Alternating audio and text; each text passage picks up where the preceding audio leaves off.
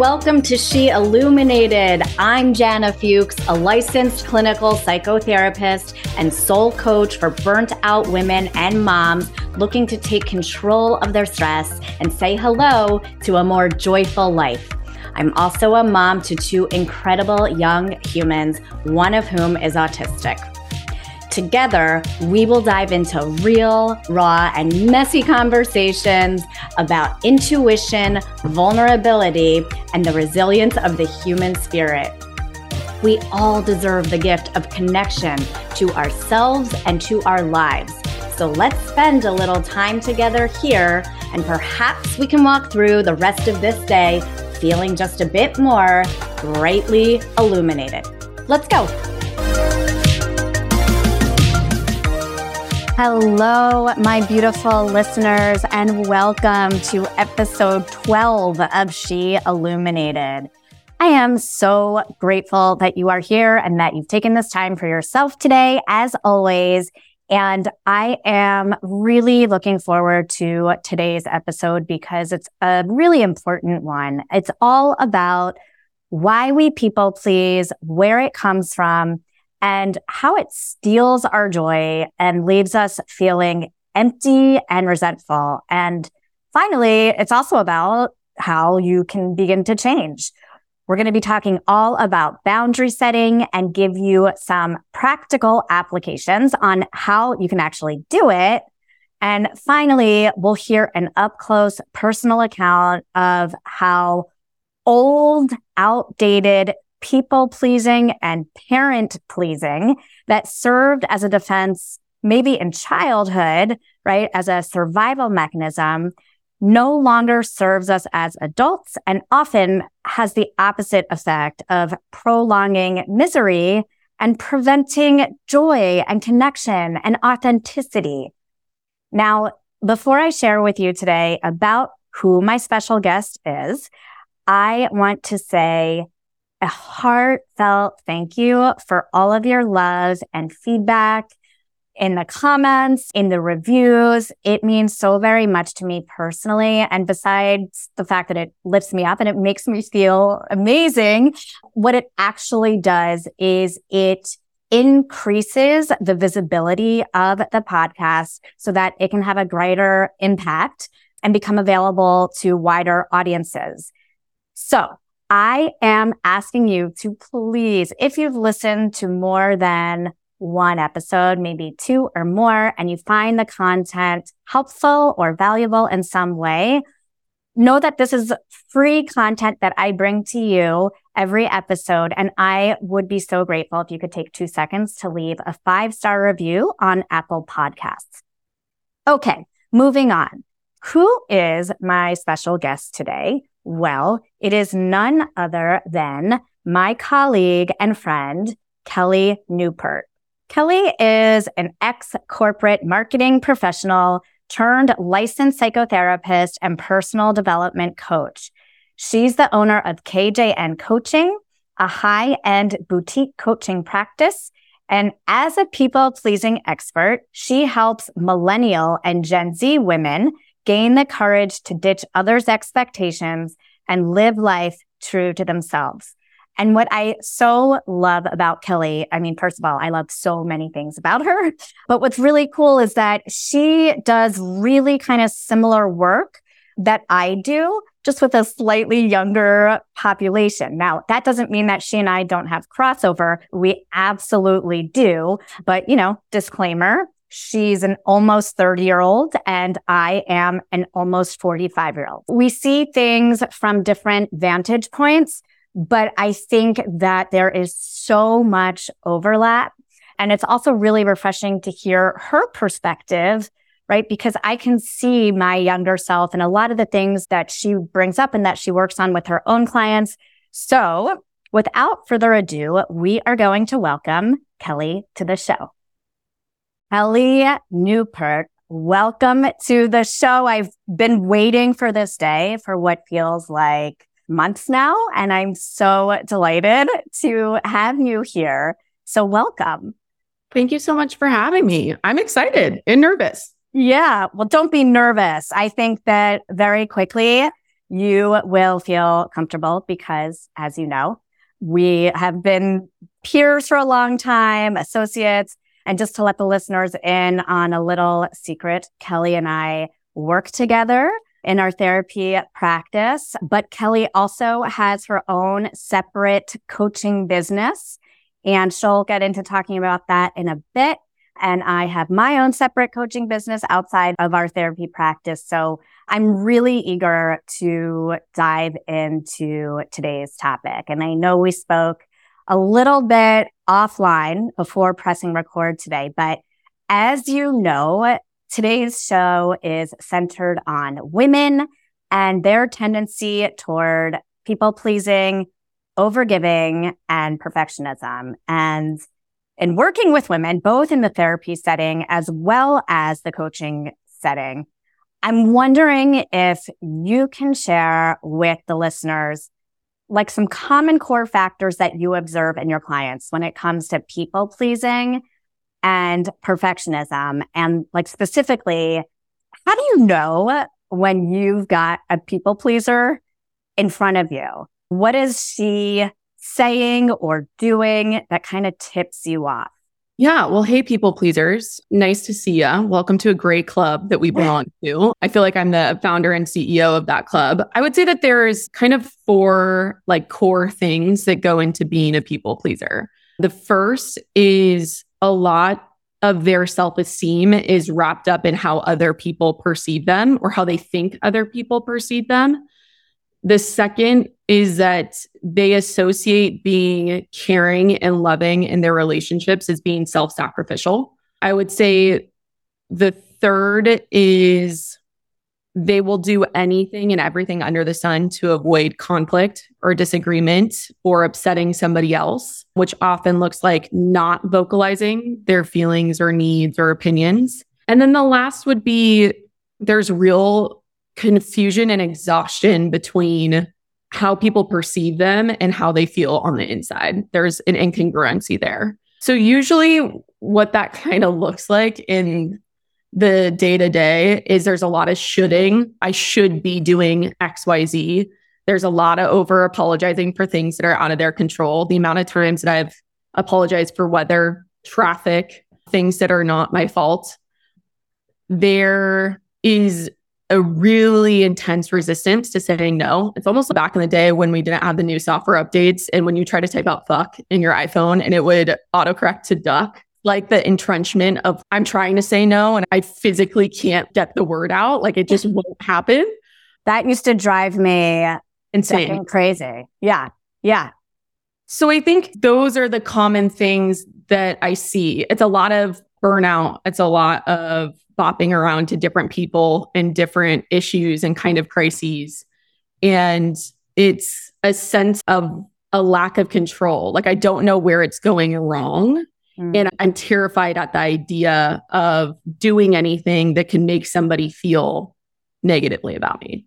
Yeah. First of all, I love those kind of like four general factors that you described because I completely agree. Those are the same kind of general ones that I perceive in a lot of my clients who struggle with the same types of things. And in my opinion, I think a lot of it comes down to having a very difficult time connecting to self trust and self love. There's a lot of doubt. And rather than embracing that you can still speak up or say no or set a boundary, even if you have some self doubt, it feels more comfortable for a lot of us who struggle with people pleasing to just say, you know what? I'll just live with kind of like disappointing myself. I would rather not disappoint others and not sacrifice losing love or losing acceptance. Yeah, absolutely. I think that it's a huge thing for self doubt and a lack of self trust. I think it is a self perpetuating and self defeating cycle that you are so hyper attuned and hyper aware of everyone else around you. You look externally for clues as to what's okay, what's safe, what's acceptable. Yeah. That when it comes time for you to turn inward and think, what do I want for dinner? What do I want to do with my career? There's so much indecision because that muscle hasn't been used it's always been I'm going to look externally for the clue, never internally for that. And it is this entanglement of thinking if I don't shrink myself, I'm going to lose this connection and this yeah. community. And so it feels like a black and white, all or nothing type thing. And I'm going to choose to not lose that because that's so important to me. Yeah. So I guess I'll just still stay stuck in this place. I think I'm always struck by the meaning of our work. When you're sitting in front of a client and it's like the first time that they're being confronted with this information about themselves in this way, like using this verbiage of basically being told like the root of so much of your relational difficulties or your feeling constantly exhausted or constantly burnt out mm-hmm. is because of your tendencies towards people pleasing and whatever your idea of perfectionism looks like, how you are projecting what you think people are expecting of you in terms of being perfect. And we end up with exactly what you said. A lot of women feeling just like totally lost as to like, I don't even know what I like. I mean, constantly, I don't know how many times I've heard, I don't know what my interests are. I don't have any hobbies, right? And the word hobbies is one thing. I feel like that's like an antiquated, outdated word. You're not sitting here doing like model airplanes. I don't know. Maybe some people are. What do you enjoy? What do you feel like calls out to you? What do you look at and think to yourself, wow, that seems really cool. Like what that person is doing, that, that seems cool. I could get into that, right? That looks interesting to me.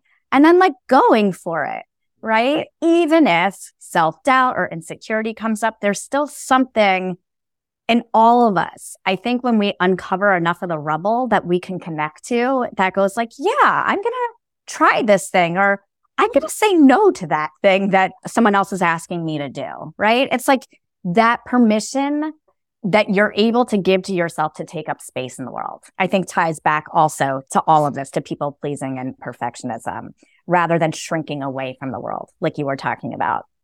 Yeah, I think that most people, they're not thinking about enjoyment, right? Because people pleasing serves the function of trying to mitigate your anxiety. You're thinking the best way for me to get rid of my anxiety in the short term around if I'm going to upset somebody, if they're going to be disappointed in me, if I'm going to lose this relationship, worst case scenario, is for me to acquiesce to what I think they need and what they want. Yeah. And it's a protection mechanism. It's not something that actually leads to that enjoyment. And I do find that a lot of women aren't necessarily motivated to set the boundaries because they don't know okay, so let's say I free up all this time. Then what do I do with it? Like I'm so lost as to how I even give that back to myself. Yeah. They're so desperate just for some time to rest. Yeah. And almost like escape from the world, but they don't know what it would look like to actually move into enjoyment or play. Yeah. And so I am curious to hear from you in your own opinion. And I know I have mine. Mm-hmm. Why do women in particular struggle so much with people pleasing and perfectionism? Like, what's at the root of it? Yeah. So I think that there's two things, but I think specifically in relation to women, we live in a patriarchal society. I don't think that you can comment on people pleasing without acknowledging that. And we raise girls and boys to be very different. We raise girls to be gentle, kind, compassionate, aware of their surroundings. And we highlight relationships for girls. And so as they're developing, their sense of identity becomes really tied to their ability to sustain relationships. Mm-hmm. At the same time, as a society, we devalue that. Yeah. so we set them up for failure a little bit in the sense that we say, here's the traditional feminine values. And if you want that closeness in a relationship, though, you're codependent, you're nagging, you're asking for too much. If a woman rejects those traditional values and is too hyper independent, she's cold, she's a bitch, she's not warm or caring or kind. Okay. It makes me oh, think yeah. of, you know, America Ferrera's soliloquy in the Barbie, Barbie. movie. it's yeah. just, it's never yeah. going to be good enough. Yeah. And I do think it, it sets up a really nasty trap that we raise them to value their relationships and have a sense of self esteem and identity within those relationships. But then we don't systemically and societally value that. Yeah. So when you have a woman that you are working with around this struggle, right? And again, not a unique struggle. It's not just like a few women. It's, I would argue, probably most of us, right? Yep. Now, some of us are better than others at drawing strong boundaries, saying no, not feeling like they have to overly apologize, not feeling like they have to be perfect for anyone else. But it's like almost everything on a continuum. And I would argue that almost every single one of us women struggles with this to a degree. And so I want to know how do you work with women to kind of help them to make small changes that could lead to more sustainable, more empowering changes down the line? I think for me, I'm a very or I try to be, and it's a spectrum, mm-hmm. but I, I try to be a logical and rational person. Yeah. And I think I got to a point where I realized people pleasing doesn't work. And that to me unlocked Pandora's box because all of this energy and effort that I was giving towards trying to get quote unquote the things that I wanted, I was trying to get an intimacy that I hadn't had. I was trying to feel seen, heard, and understood. I was trying to gain success in XYZ ways. It wasn't working. And that's the thing that I try to tell my clients or get them to even open up to the possibility that it might not work. Yeah. That the thing that you think is bringing you closer to the people in your life, the ways that you're prioritizing your relationships is actually what's fostering a lot of disconnection, a lot of resentment, and it's it's what's going to end up ruining your relationship and maybe causing you to have to walk away because you are non-existent in that relationship when you show up as a version of yourself. Yeah. Yeah. It's what's it based on? It's based on mm-hmm. your alter ego, right? I hate to put it harshly, but in a way it makes me think it's like your most vapid self. And so you're absolutely right. I completely agree with you. For women, a lot of it does stem from all of the patriarchal norms and rules that are in the air that we breathe. Mm-hmm. And even as feminist as many of us feel that we are, it doesn't make us any less susceptible from participating in it right? We really have to watch it. Yeah. I think that having the support of other women who have gone through some sort of like meaningful kind of change or metamorphosis, if you will, with coming through the worst of it and really being able to locate themselves, locate their own power, develop stronger boundaries. I think having support from women like that can make such a huge difference because it's like proof that things can get better and that there's like a blueprint for how to get there. And so I think on that note, if you're comfortable, how would you feel about talking about some of your own story, your own journey? Because you started out the podcast talking about how you've been there and back. So, yeah, would you mind sharing a little bit about your own journey with setting boundaries and maybe even how like your own history with trauma played into your story of people pleasing. I'm an open book. but if I get too in the weeds, let me know. Yeah, I think people pleasing or otherwise known as fawning, it can very often be a trauma response.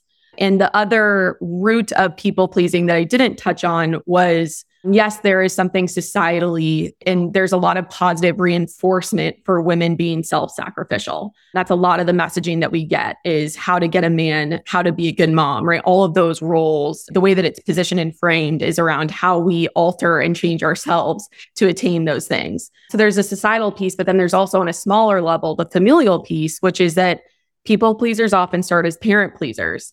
Mm-hmm. and they get that reinforcement on a one to one level and within the family dynamic. And so for me, I grew up in the perfect storm of fostering a hell of a people pleaser. The household was very chaotic, and my mom has borderline personality disorder. She also was very emotionally abusive and an alcoholic, which let me clarify not everybody with borderline is abusive or struggles with addiction. That's just the combo that my mom deals with. But somebody with borderline looks to other people to manage their emotions and to give them a sense of identity and self esteem and yeah. to provide that stability for them. And the best way I can describe it is just feeling like home was filled with a ton of landmines and you never knew when you were going to step on a landmine. They mm-hmm. can be the most loving and the most hateful people and often are and swing on that spectrum. And so I learned from a young age that to foster that core belief that I am in control of my mom's feelings and actions. And that's a really harmful thing to internalize and a really tough thing to internalize, especially when you're being told it repeatedly, yeah. which he used to do a lot. It's so hard as a mother for me to hear about little young Kelly, who I deeply care about, assuming that much emotional responsibility for her own grown mother's well being if I'm hearing you correctly, what I'm hearing you say is from a really young age, you had no choice but to learn how to please in order to survive, right? For you, being a pleaser and not ruffling feathers was like a survival strategy, right? Yeah, no, absolutely. It definitely was a survival mechanism. I think as a kid, when there's a lot of chaos and confusion, you can't hold the complexity that your parent is both a good person doing bad things. Mm-hmm. And so naturally, you try to make sense of the chaos by saying, I must be doing something to cause this. And so not only did I have that inherent tendency, but I also had her telling me point blank, you are the reason why this is your fault. You are doing this to me because she really struggles with taking accountability for her actions and anything that didn't fall in line with her narrative and identity of being the perfect mom was absolutely unacceptable. And so for me to feel any sense of attachment, which when you're a kid, you need to rely upon your parents to some extent. Once I honestly got a car, that went away and I just became very hyper independent and just parented myself. But coming back to the sense, like you have to rely upon your parent to some extent, and you're so desperate for that level of love, even if it's conditional. So I became really good at realizing what things would hopefully, it was very inconsistent, would hopefully get me some praise, right? I became the straight A student. I became the emotionally mature kid that was helping out around the house and that all the other parents commented on how responsible for my age I was. I became the jokester. You know, I really tried to lighten the mood with humor and cracking jokes. And it's hard because the family all, especially with addiction or mental illness, the family unit now all revolves around that person. Yeah. Um, and so it's not just me that was pleasing, the entire family was. And that's tough you don't realize that something is off until you're able to get into other family environments or be around other people and realize it's not normal to go to the mall and have my mom blow up at the salesperson or to have to yeah, leave many restaurants because there's an outburst yeah. at the leader. Yeah. So in your case, again, learning how to avoid landmines for you looked like using your wit and your humor, being responsible, getting good grades, right? Never talking back. And you said you didn't realize that it looked differently for other families until you got a little older and you were out and about in the world. And it was like, wait a minute, this isn't everyone. And so in your circumstance, it's very multi-layered because I was very blessed and fortunate to have a mom who was unconditionally loving and nurturing and who I didn't have to worry about those things with. And yet I am also, I would say, a recovering people pleaser and in some ways a perfectionist, in other ways not. but to me, it's much more about the patriarchal kind of like contribution and my kind of playing into gender role norms without really? even realizing it. But I can only imagine with that added foundational layer that you as an, as a child in those formative years, like survival instincts and like defense mechanisms that develop in childhood can really start to feel if they worked for us, like they are what our personality is. And it's really hard to separate defense mechanisms and survival mechanisms from, no, this is just my personality. Like I've got a pleasing, responsible, witty, fun personality. And an argument can be made that maybe partially that's true. That's become your personality because of all of that. It's shaped mm-hmm. it. But let's not lose sight of the fact that you did those things because you had to. And still to this day, you might automatically believe that you have to in order to gain acceptance, love, and safety. And so it's really about unlearning or unteaching yourself, reparenting yourself to learn otherwise, to take up space, to play, to not feel like you have to save someone, right? To not feel like you have to be witty or always so responsible. Yeah. Totally. I mean, trauma fucking sucks. Let's be real. And I think it has a huge pervasive impact on how you view yourself, how you view others, how you view the world. Even me saying abusive, I still cringe at. I'm still like, was it abusive? I still doubt myself on that. You know, and I have to remind myself I would never say that to a client. I would always stand firm and it was abuse. But it's still tough for me, even to this day. And I still feel the need to be like, but I wasn't hit. So it wasn't that bad. Yeah. And so it's super pervasive. It's really entrenched and it was adaptive. That's the thing. I think yeah. it took me a long time to say that served me in a lot of ways. It was very adaptive, but it is no longer serving me now as an adult. Yeah. And it's the thing that's actually preventing me in a lot of ways of getting what I want and need. But that's a lot to process and sit with. For sure. And the big word that we haven't talked about is grief, too, right? Grief in the way that you did not have the mother that you really needed and deserved.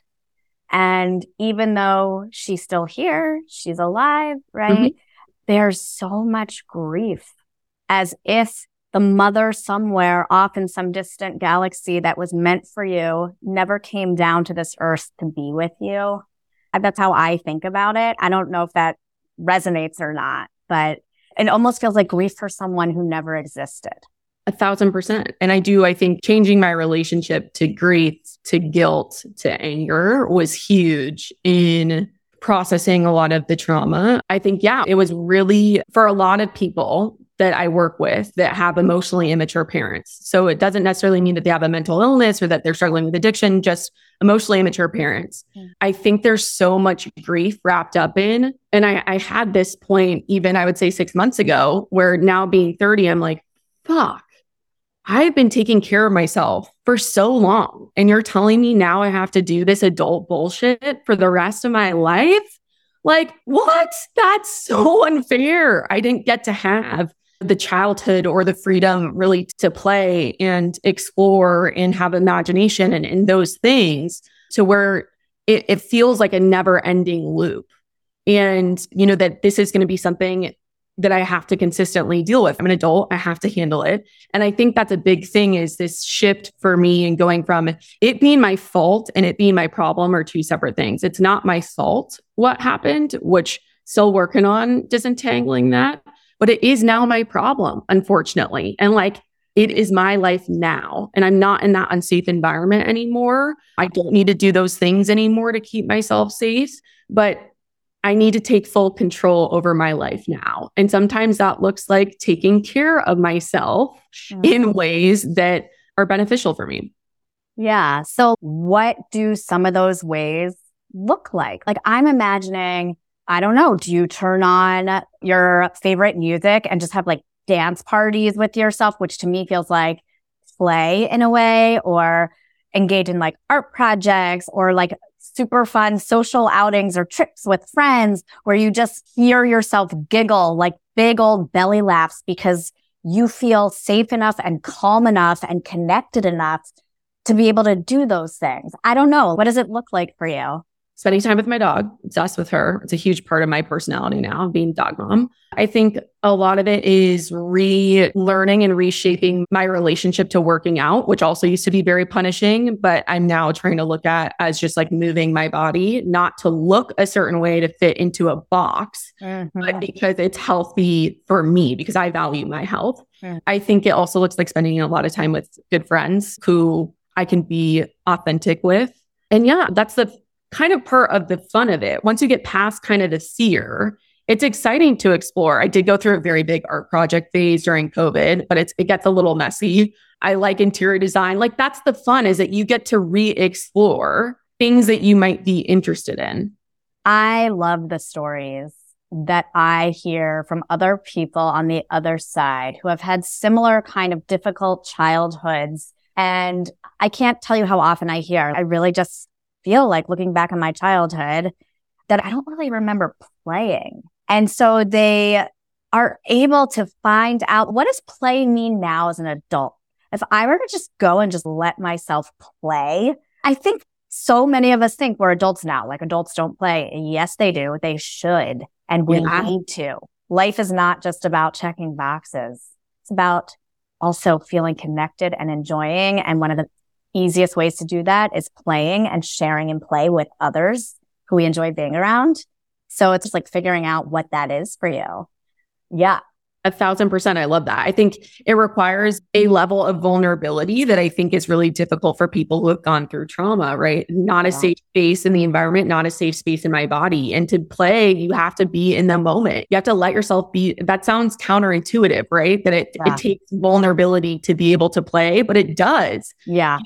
I think I'm just going to say it was Brene Brown. Maybe it's not. Often it is. Uh, who said like joy is one of the hardest emotions for us to experience because it's fleeting and we're terrified that it's going to leave. And a lot of people with trauma can't trust the good thing in front of them because they're so used to the shoe dropping. And that was true for me too. So it takes a conscientiousness and an intentionality and a vulnerability to really let yourself move into that joyful space. Yeah. Whether you are working with someone in their 20s or in their 30s, right? Like I know your focus as a coach and your own coaching business is millennial women, right? For the most part. But whether this is someone in their 20s or 30s or middle years, what are some good, quick, tangible ways that women can start to implement better boundaries for themselves if they often do struggle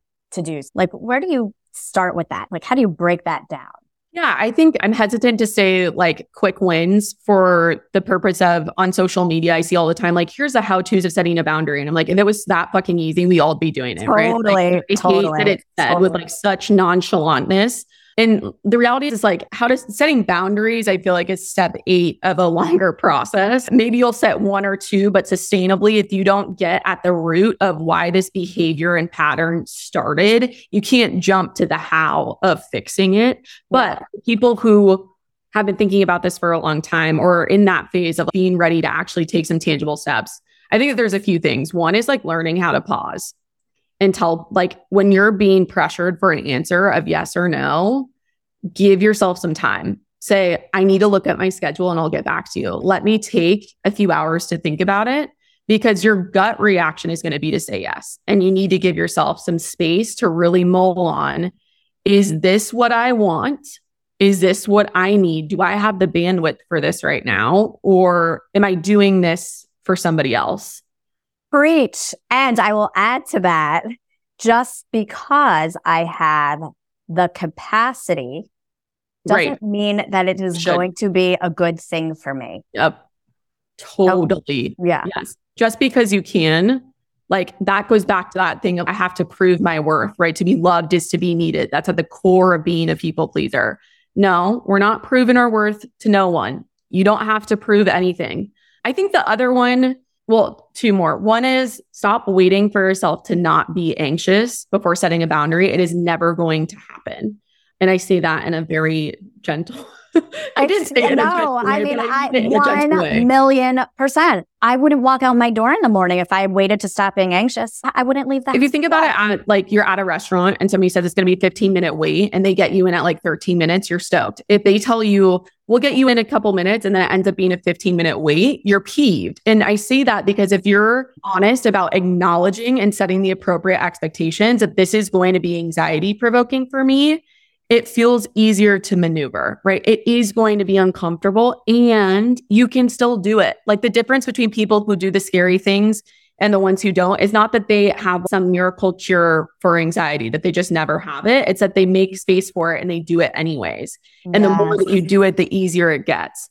So I think being honest with yourself that it is anxiety provoking and will be, but you're reminding yourself that I'm prioritizing the long term over the short term. And then really quickly, the last would be start taking stock of what I hear all the time. And I catch myself doing it too is I have to blank and instead shift it to I'm choosing to blank. I'm not preaching this from a toxic positivity standpoint of that you are trying to say that you're stoked about your three hour commute. I'm saying if you are staying up until midnight to work on something, communicating it to yourself that I'm choosing to prioritize, like I'm choosing to prioritize work right now because I'm so scared of my boss being disappointed. Mm. When you start rephrasing it as I'm choosing to say yes to this because of blank, or I'm choosing to do blank, it really shifts how you see how many things you're doing that you don't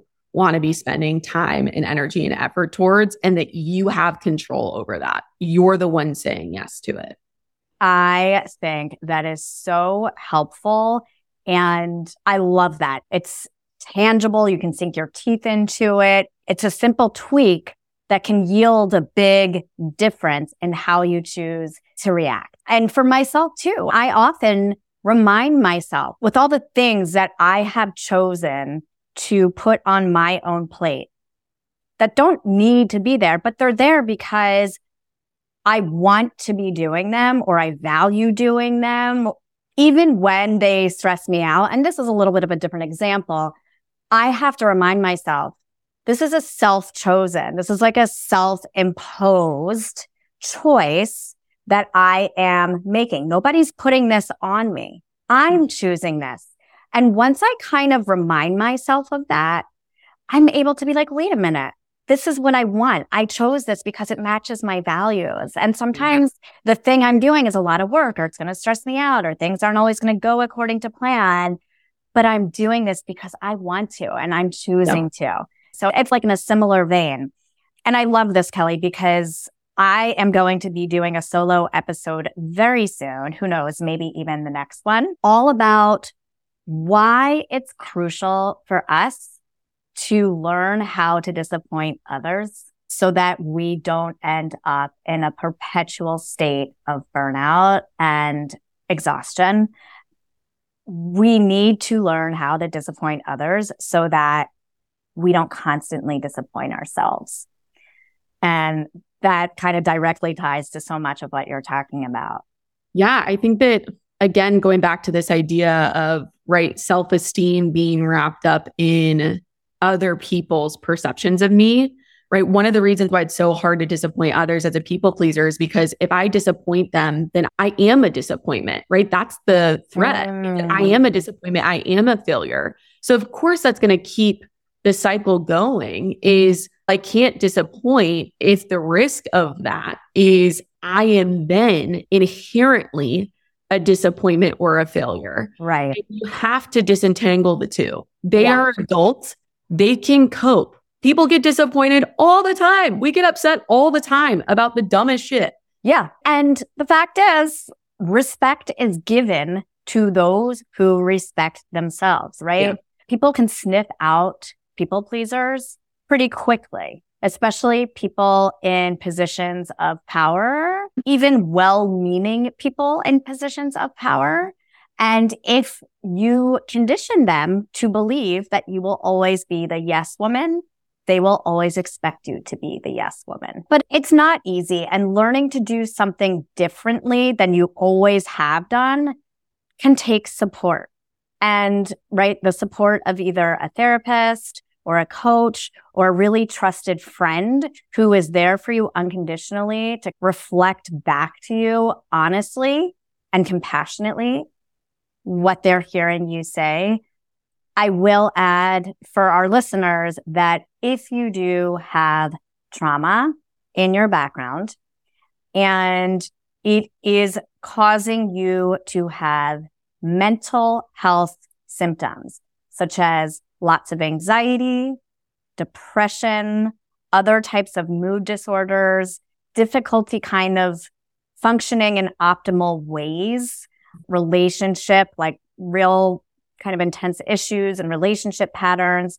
My recommendation first would be to consult with a therapist. And again, disclaimer, this podcast is not meant as a substitute for therapy, right? This is a podcast, but we can point you in the right direction, which is to say, if you have trauma, consult with a therapist. You can look online in your area and do a Google search of the, the types of things that you're struggling with and put those in and see what it yields for you. But if you're someone who just feels like you need just a little more support and you want to come up with like really goal oriented actionable steps and or if you already have a therapist and you want to add the coaching piece on i think coaching would be a great fit are you in agreement with that yeah, I totally agree. I think that both of us are therapists and coaches. So I think we see the value in both. And there is immense value in both, dependent upon what you're struggling with and what you're hoping to work on. Mm-hmm. I think coaching is bias to action. And it's usually around, it can help you identify and gain stronger self awareness as to how this started and why it's continued. And I think that's an important part of it is being able to show gratitude for the ways that it served you and also recognize the ways that it's not serving you anymore. And then it moves more into kind of solutions focused. Here are some steps, and here's a support that we can give you in order to be able to start doing those scary small things. Mm-hmm. But yeah, I think therapy is incredibly helpful and transformative for people that are struggling with trauma. I know yeah. firsthand how important it's been in my life. Yeah, yeah. And if people want to work with you or learn more about you as a coach, where can they read more about you or get in touch with you? Yeah, you can go to kjncoaching.com, which is currently under construction. So be weary, but it should be done hopefully in the next couple weeks. That's what I'm holding myself accountable to. Or you can take a look at my Instagram, which I'm I've also taken a brief hiatus from, but we'll be back on and posting, which is KJN Coaching as well. Okay. Very good. Kelly, thank you so very much. This has been amazing to finally have you on the show. You're clearly such a wealth of information just from your own personal lived experience as well as your professional experience as a therapist and a coach. So my friends, if you are someone who has recognized yourself in today's episode and you feel like you're someone who is always there for others, nurturing, giving, shouldering responsibilities that maybe feel like they don't necessarily belong to you or that crush your spirit. And you think to yourself at the end of the day, wasn't there something more that I wanted for myself out of this day? If you're craving a sense of purpose, but you're battling with guilt and confusion over how to set boundaries, then my kick the shit out of burnout six week coaching program is for you. You are a bright, insightful woman and you know deep down that you are meant for more, right? And so I see you. Over six transformative weeks, we can rekindle that inner spark, guiding you to embrace the dreams that you've shelved and find meaningful work that resonates with your soul.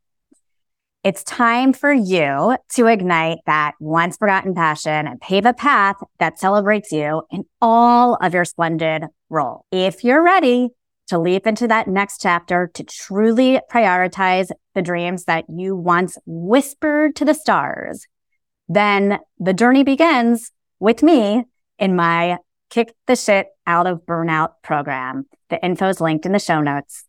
Until then, keep shining brightly.